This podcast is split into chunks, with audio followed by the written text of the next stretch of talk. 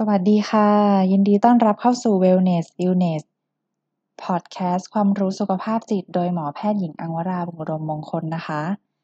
ปกติแล้วเนี่ยก็จะมาพูดเกร็ดเล็กเกร็ดน้อยของสุขภาพจิตนะ แต่ว่าวันนี้เนี่ยจะไม่ได้มาพูดเรื่องนี้นะคะ มาพูดเป็นอัปเดตข้อมูลเกี่ยวกับช่อง Wellness Illness เพราะว่าผ่านมาประมาณ 2 เดือนแล้ว ก็มีเรื่องราวเกิดขึ้นมากมายเลย ก็เลยอยากจะรวบรวมมา เล่าให้ฟังแล้วก็จริงๆเหมือนจะเล่าให้ตัวเองฟังมากกว่าเก็บเป็นที่ระลึกนะคะ ก็ที่มาของ Wellness Illness หรือ Podcast ของหมอเนี่ย จริง ๆ มันเริ่มมาจากเดิมนะคะ เคยฟังอ่า podcast ช่องอื่นๆมานะคะ ในช่วงปีที่แล้ว แล้วก็ชอบฟังมากๆ โดยโดยเฉพาะของอาจารย์นพดลสตอรี่แล้วก็พวก The Standard หลาย ๆ อันเลย ก็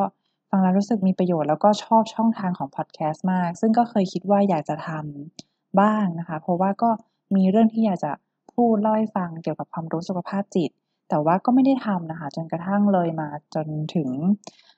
วันที่ 25 มิถุนายน ปี 6 ปี 2563 เนาะ ก็ตอนนั้นเนี่ยคุยกับอาอาจารย์จิตแพทย์อีกท่านหนึ่งคุยกันเล่นๆนะคะ ว่าเอออาจารย์เขาก็ชวนทำพอดแคสต์เกี่ยวกับความรู้สุขภาพจิต ตอนนั้นก็ฟังแล้วสนใจมากเลย เพราะว่าจะเป็นสิ่งที่อยากทำอยู่แล้ว ก็เลยตกลงค่ะแล้วก็จากนั้นเนี่ย คือคือตอนแรกให้ทำเองอะไม่อยากทำเพราะว่าไม่ค่อยกล้าค่ะรู้สึกว่าแบบโอการจะทำออนไลน์ค่ะจะทำที่เป็นโซเชียลมีเดียเนี่ยมันเป็นเรื่องใหญ่ แต่ถ้าทำคู่กับอาจารย์อีกท่านหนึ่งเนี่ยก็คิดว่าน่าจะพอทำได้ ก็เลยเริ่มทำเริ่มหาข้อมูลเลยใน YouTube How to Podcast เริ่มต้นทำพอดแคสต์ทำอย่างไรบ้างนะคะ ก็ผมมีข้อมูลแนะนำเยอะมากๆแบบ แบบที่ไม่ไม่เคยรู้มาก่อนเลยเพราะไม่เคยหาข้อมูลพวกนี้นะคะ แต่เอาเป็นว่า ก็เริ่มต้นไม่ยากค่ะ เริ่มจากแบบแอป Anchor ที่จะเป็นตัวสำหรับ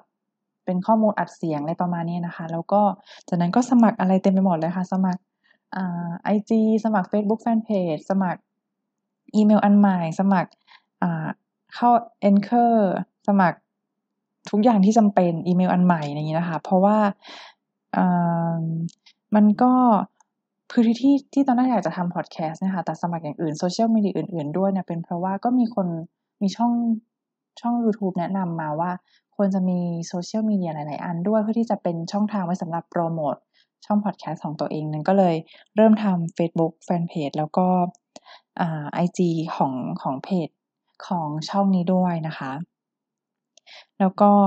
ทำแล้วก็ตอนนั้นที่คุยไว้เนี่ย ตอนแรกคุยกับอาจารย์ อีกท่านหนึ่งไว้ว่าจะทำพอดแคสต์ทุกวันพฤหัสบดีทำอาทิตย์ละครั้งเลย ซึ่งพอผ่านมาหนึ่งอาทิตย์เนี่ยปรากฏอาจารย์อีกท่านหนึ่งก็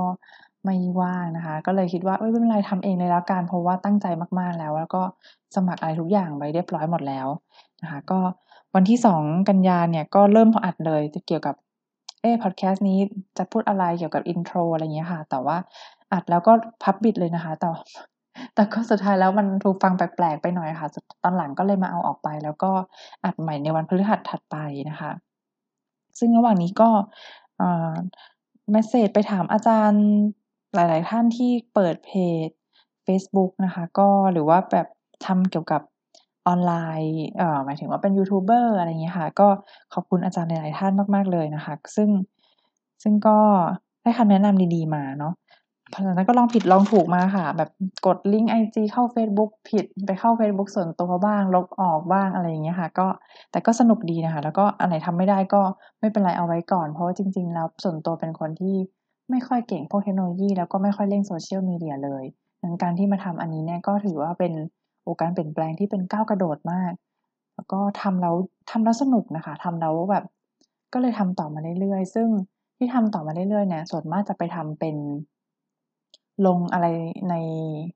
Facebook กับ IG มากกว่า เพราะว่า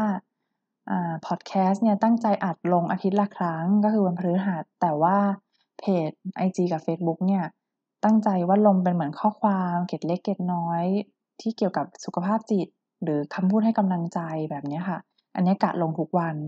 ก็เลยทำสิ่งนั้นมาทุกวันเลยเหมือนเป็น routine activity มันก็กิจวัตรประจำวันไปเลยดังนั้นก็ ก็ แต่ทำแล้วสนุกค่ะ ได้คิดได้เขียนบางทีสิ่งที่เจอสิ่งที่ที่ที่แบบได้คิดวันนั้นนะคะหรือสิ่งเก่าๆที่เคยคิดอยากจะบอก รูปที่เคยถ่ายวิวข้างทางวิวนั่นวิวนี่เอามาก็ได้เอามาลงในในในเพจในในไอจีตัวเองด้วย ซึ่งอันนี้รู้สึกว่าเป็นการปลดปล่อยที่ดีมาก เพราะว่ารูปที่รูปในมือถือนี่มีเยอะมากไอ้รูปที่เป็นอ่าเป็นวิวต่างๆนะคะ แต่ว่าไม่ได้ไม่ได้ลงเนื้อหาเกี่ยวกับคน ผู้ป่วยที่ตัวเองรักษานะคะ คือบางทีมีข้อความที่ที่บางคนมาถามว่าเอ๊ะพูดถึงเขาหรือเปล่าเนี่ยกับกับเพื่อนมาถามเรานะคะ เพื่อนมาถามหมอเนี่ยว่าเออพูดเกี่ยวกับเขาหรือเปล่ามันก็ไม่ไม่เกี่ยวนะคะ แต่ว่าเรื่องที่ที่ลงเนี่ยมันก็ค่อนข้างจะคอมมอนอ่าแล้วก็เป็นสิ่งที่เจอบ่อยๆ แบบนี้ค่ะ จะไม่ได้ลงเป็นเรื่องของเคสของใครเป็นพิเศษนะคะ ซึ่งก็ทำไปทำมานะคะ ก็ ดีใจนะทำครบหนึ่งอาทิตย์ก็ดีใจเออแบบเออทำได้หนึ่งอาทิตย์พอทำครบได้ Facebook เขาก็เตือนเนาะสิบไลค์ได้ห้าสิบไลค์ได้ร้อยไลค์อะไรอย่างเงี้ยค่ะ ก็ก็ทำแล้วก็สนุกดีค่ะ ก็ทำต่อมาเรื่อยๆ มีกำลังใจเนาะจนกระทั่งแบบก็มีการเปลี่ยนแปลงเพิ่มขึ้นนะพอเราทำไปเรื่อยๆนะคะก็เริ่มกล้ามากขึ้นจากที่ตอนก็คือทำไปตอนแรกเนี่ยก็ก็ด้วยความกล้ากล้ามากขึ้นนะ แต่ว่าพอมีพวกข่าวว่า เอ่อยูทูบเบอร์หรือว่ามีเพจของอาจารย์บางคนแบบจิตแพทย์บางคน หรือหรือคนอื่นๆที่ไม่เกี่ยวกับจิตแพทย์เลยนะคะก็เพจแบบดราม่ามั่งมีคนว่าบ้างอะไรอย่างเงี้ยค่ะก็กลัวนะกลัวว่าจะถูกว่าอะไรหรือเปล่า ถ้าเกิดเรามีความคือความเห็นที่พูดออกไปเนี่ยคือเจตนาดีตั้งใจที่จะสื่อสารสิ่งที่เป็นประโยชน์ออกมา แต่ว่าก็ด้วยคำพูดที่มันอ่าเป็นสื่อสารทางเดียวเนาะแล้วก็บางที ไม่ได้เจอหน้ากันด้วย เป็นด้วยเสียงอย่างเดียว หรือว่าเป็นด้วยแค่คำพูดพิมพ์อย่างเดียวเนี่ยก็เข้าใจว่าน่าจะเข้าใจผิดกันได้ง่ายดังนั้น ก็กลัวด้วยแล้วก็พยายามที่จะระมัดระวังในการลงข้อมูลต่างๆนะคะ ซึ่งก็ตั้งใจไว้แล้วว่าถ้าเกิดมีดราม่าขึ้นมาเนี่ยก็จะขอโทษอย่างเดียว แล้วก็จะขอบคุณที่ให้ความความเห็นความคำคอมเมนต์ด้วยนะคะ ก็คิดว่าคงจะพยายามทำใจไว้ล่วงหน้าแล้วก็พัฒนาตัวเองขึ้นไป แต่นี่คือแค่คิดไว้แค่คิดก็กลัวแล้วนะคะ สิ่งสิ่งที่ออนไลน์นี่น่ากลัวจริงๆค่ะ ไม่เป็นไรค่ะ ก็ด้วยความตั้งใจดีแล้วก็สนุกกับงานอันนี้มากเลยค่ะ ก็เลยทำต่อไปเรื่อยค่ะ แล้วก็พอพอทำแล้วก็มั่นใจมากขึ้นเนี่ย ก็เริ่มตัดสินใจที่กดอินไว้เพื่อนใน Facebook ส่วนตัวของตัวเองค่ะ ให้กดไลค์เพจตัวเองให้หน่อยอันนี้คือแปลกรู้สึกเขินมากเลย เพราะว่าก็ไม่ไม่เคยทำมาก่อนเนาะเพราะเออแล้วก็คิดว่า ถ้าเกิดมันมีประโยชน์กับใครใครสนใจเนี่ยก็ลองกดไลค์ดูเผื่อจะได้ช่วยกันแชร์ในสิ่งนี้ออกไปนะคะ ก็พอกดพออินไว้เพื่อนก็ก็มีคนมากดไลค์เพิ่มขึ้นนะคะ ซึ่งก็ก็มีกำลังใจดีอ่าแล้วก็ทำทุกวันอะไรเงี้ยไปเรื่อยๆ ระหว่างนี้ก็หาความรู้เพิ่มเติมนะว่าถ้านั้นทำ YouTube ทำยังไงททำพอดแคสต์ทำยังไงทำอุปกรณ์ที่ต้องใช้ทำอะไรบ้างนะคะก็ก็ ประมาณนี้ จนกระทั่งวันที่ 24 สิงหาคม 63 นะ ปี 63 นะคะ ก็ตัดสินใจลงประกาศโพสต์ในเพจจุฬามาร์เก็ตเพลสพอดีว่าหมอจบจุฬาเนาะแล้วก็เห็นว่าแล้วอยู่ในกลุ่มนี้ด้วยก็เห็นคนลงขายของลงอะไรเต็มเลย แล้วก็เขาบอกว่าเพจกลุ่มนี้เนี่ยลงขายอะไรก็ได้อะไรก็ได้ก็เลยลองดู เพราะว่า อันนี้เนี่ยไม่ได้ขายของแต่ว่าเหมือนก็อยากจะไม่รู้จะไปประกาศที่ไหนค่ะ เพราะว่าคิดว่าคงไม่ได้โปรโมทด้วยแบบใช้เงินสปอนเซอร์ของตัว Facebook IG YouTube อะไรนะคะ ก็คิดว่าเท่าไหนก็เท่านั้น ก็ลงไปในจุฬามาร์เก็ตเพลสก็มีคนมาตอบรับนะคะ มากดไลค์มาอะไรอย่างนี้คือคือมีเพื่อนของหมอส่วนหนึ่งด้วย แล้วก็มีคนที่ไม่รู้จักด้วย ซึ่งก็มาคอมเมนต์มากดไลค์แล้วก็มีคนตามมาไลค์เพจมีคนมาตามมามา follow จริง ๆ ก็รู้สึก ขอบคุณนะคะที่แล้วก็รู้สึกดีใจนะที่มีคนสนใจแล้วก็เอามามามาดูเพิ่มเติมค่ะ ก็หลังจากนั้นเนี่ยก็ทำงานไปก็รู้สึกว่าคอมที่ใช้เนี่ยมันเป็นคอมเครื่องเครื่องเก่านะคะ ก็มีปัญหาเยอะ เพราะว่าซื้อมาหลายเกินห้าปีแล้วค่ะ แล้วก็ติดนู่นติดนี่เต็มไปหมดเลยทำอะไรแล้ว มันไม่ค่อยสะดวกก็เลย อืม ก็เลยอยากได้คอมใหม่ อยากได้คอมพิวเตอร์ใหม่เพื่อทำพอดแคสต์ให้ดียิ่งขึ้นนะคะ โห นี่เป็นการเปลี่ยนแปลงครั้งยิ่งใหญ่มาก เพราะว่า คือเดิมเคยคิดว่าคอมเนี่ยเป็นสิ่งที่ไม่จำเป็นเลย เพราะว่าคอมเครื่องเก่าก็มีไว้เพื่อเก็บรูปอย่างเดียว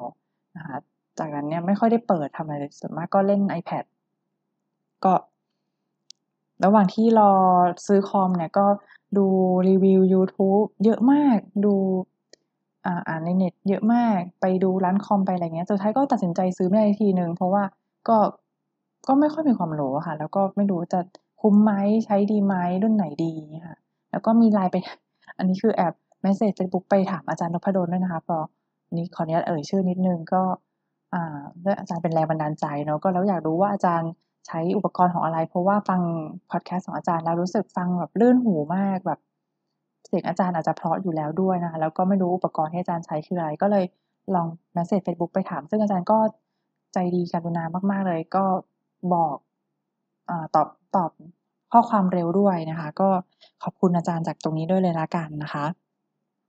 ก็สุดท้ายนะคะ ก็วันนี้เนี่ยคือจริง ๆ ตัดสินใจซื้อตั้งแต่เมื่อวานแล้ว แล้วก็ไลน์ไปถามที่ร้านที่ที่ไปดูมาแล้วนะคะ แล้วก็ไลน์ไปเพื่อที่จะ ออเดอร์จริง ๆ อีกรอบหนึ่งวันนี้ก็ไปรับเครื่องคอมพิวเตอร์เครื่องใหม่มา ซึ่งก็โอ้ได้มาแล้วมีความสุขมากเลยเหมือนอยากมันพอเหมือนเรามีคอมพิวเตอร์เครื่องนี้เนี่ยเราก็อยากจะทำนู่นทำนี่ขึ้นมาอยากจะเอามาอัดเสียงเพิ่ม แล้วก็ตอนนี้ยังไม่ได้คิดจะอัดเนื้อหานะคะก็เลยอัดเป็น progression update ของช่องพอดแคสต์กับอันนี้นะกันว่าเนี่ยทั้งทำโน่นทำนี่มาแล้ว แล้วก็ตอนนี้ได้คอมใหม่เรียบร้อยแล้วนะคะ คิดว่า น่าจะอัดพอดแคสต์มันแน่นอนไม่ใช่มันสิถึงว่ามีมีแรงในการอัดพอดแคสต์ไปเรื่อยๆ แน่นอน เพราะว่าลงทุนกับอุปกรณ์ไปเรียบร้อยแล้วนะคะ เหลือแค่ไมโครโฟนเท่านั้นที่ที่ยังติดใจอยู่ก็อยากซื้อมากเลย แต่ว่าก็ยังอ่ารอเป็นเป็นขั้นถัดไปแล้วกันนะคะ ตอนนี้ก็ล่าสุดเนี่ยก็นอกจากพยายามที่จะทำเนื้อหาต่างๆ เข้ามาแล้วเนี่ย จริงๆ กับตัวเองอะ่ะก็มีการเปลี่ยนแปลงเยอะนะคะทั้งแบบความมั่นใจมากขึ้นในการที่จะสื่อสารในการที่จะทำความรู้ดีๆ ให้คนอื่น ซึ่งถ้าจะทำความรู้ขึ้นมาเนี่ยค่ะหมอก็ต้องอ่านแล้วก็พยายามจะฟังข้อมูลอื่นๆ เพิ่มขึ้นดังนั้นเนี่ยหมอคิดว่าการที่ทำพอดแคสต์ไปด้วยเนี่ยหมอน่าจะเก่งขึ้นด้วยส่วนหนึ่ง แล้วก็เพื่อที่จะเหมือนนำข้อมูลหลายๆด้าน จากหลาย ๆ คนเนี่ยมารวบรวมแล้วก็สามารถพูดกับคนอื่นต่อได้นะคะ ทีนี้ก็จะมีระหว่างทางค่ะ ซึ่งแบบพอดู YouTube how to YouTube ไปไปมาๆนะคะมันก็จะมีแบบค่อยเขวไปเนาะว่าแบบเออทำยังไงให้คนดูเยอะๆทำยังไงให้คนติดตามเยอะๆอะซึ่งแบบอันเนี้ยมันก็จะเหมือนมีความอยากให้แบบคนติดตามมันก็ไปดูยอดรายยอดอะไรอย่างเงี้ยค่ะซึ่งซึ่งก็ดูแล้วก็เท่านั้นค่ะมันก็ไม่ได้เพิ่มอะไรเนาะแล้วแถมมันก็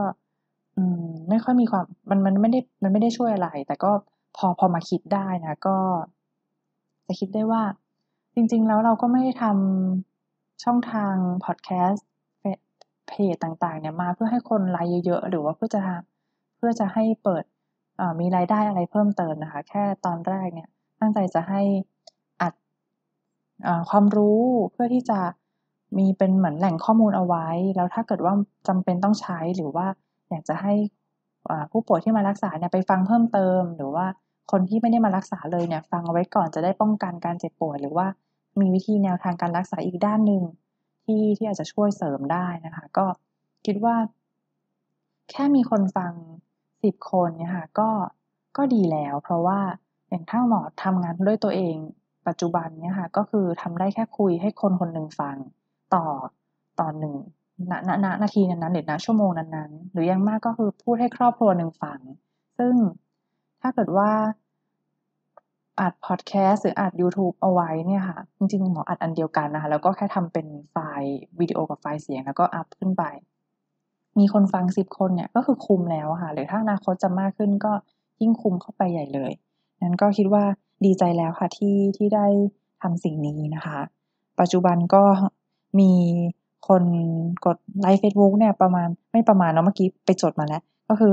Facebook เนี่ยสามร้อยเจ็ดสิบเจ็ดคน IG เนี่ยมีคน Follow ห้าสิบหกคน แล้วก็ YouTube เนี่ยมีคนกด Subscribe สิบเอ็ดคนนะคะซึ่งอันนี้ก็คิดว่าไม่เป็นไรเป็นเป็นกำลังใจที่ดีนะคะแล้วก็ถ้ามีมีอ่าเวลาแล้วก็มียังยังมีความมีแรงที่จะทำแบบนี้ก็กะว่าจะทำต่อไปเรื่อยๆนะคะอะ ก็สุดท้ายก็คงขอบคุณนะคะ ขอบคุณตัวเองที่ที่คิดจะทำที่คิดจะลงมือทำแล้วก็ขอบคุณคนทุกคนที่เกี่ยวข้อง ทุกสิ่งที่เกี่ยวข้องที่ทำให้เราตัดสินใจหมอตัดสินใจทำสิ่งนี้นะคะ ก็อ่าแล้วก็อาจจะขอโทษถ้าเกิดว่ามีการทำอะไรที่ผิดพลาดไป ไม่ว่าจะอนาคตหรืออะไรไม่รู้เหมือนกันเนาะก็ หรือหรืออืม ไม่รู้เหมือนกัน เอาเป็นว่าขอบคุณขอโทษ ค่ะ ก็วันนี้ก็น่าจะอัดไว้เพียงเท่านี้นะคะสำหรับข้อมูลอัปเดตพอดแคสต์อ่า Wellness Illness ซึ่งตอนนี้เนี่ยก็ผ่านมาแล้วประมาณสองเดือนนะคะ แป๊บเดียวมากๆในความรู้สึกเนาะสองเดือนแล้ว เริ่มทำครั้งแรกเนี่ย ไม่รู้นับวันไม่ถูกเหมือนกันก็คือ แต่ว่าลงลงรูปในไอจีอันแรกเนี่ยวันที่สามกันยายนก็เลยคิดว่า ก็เป็น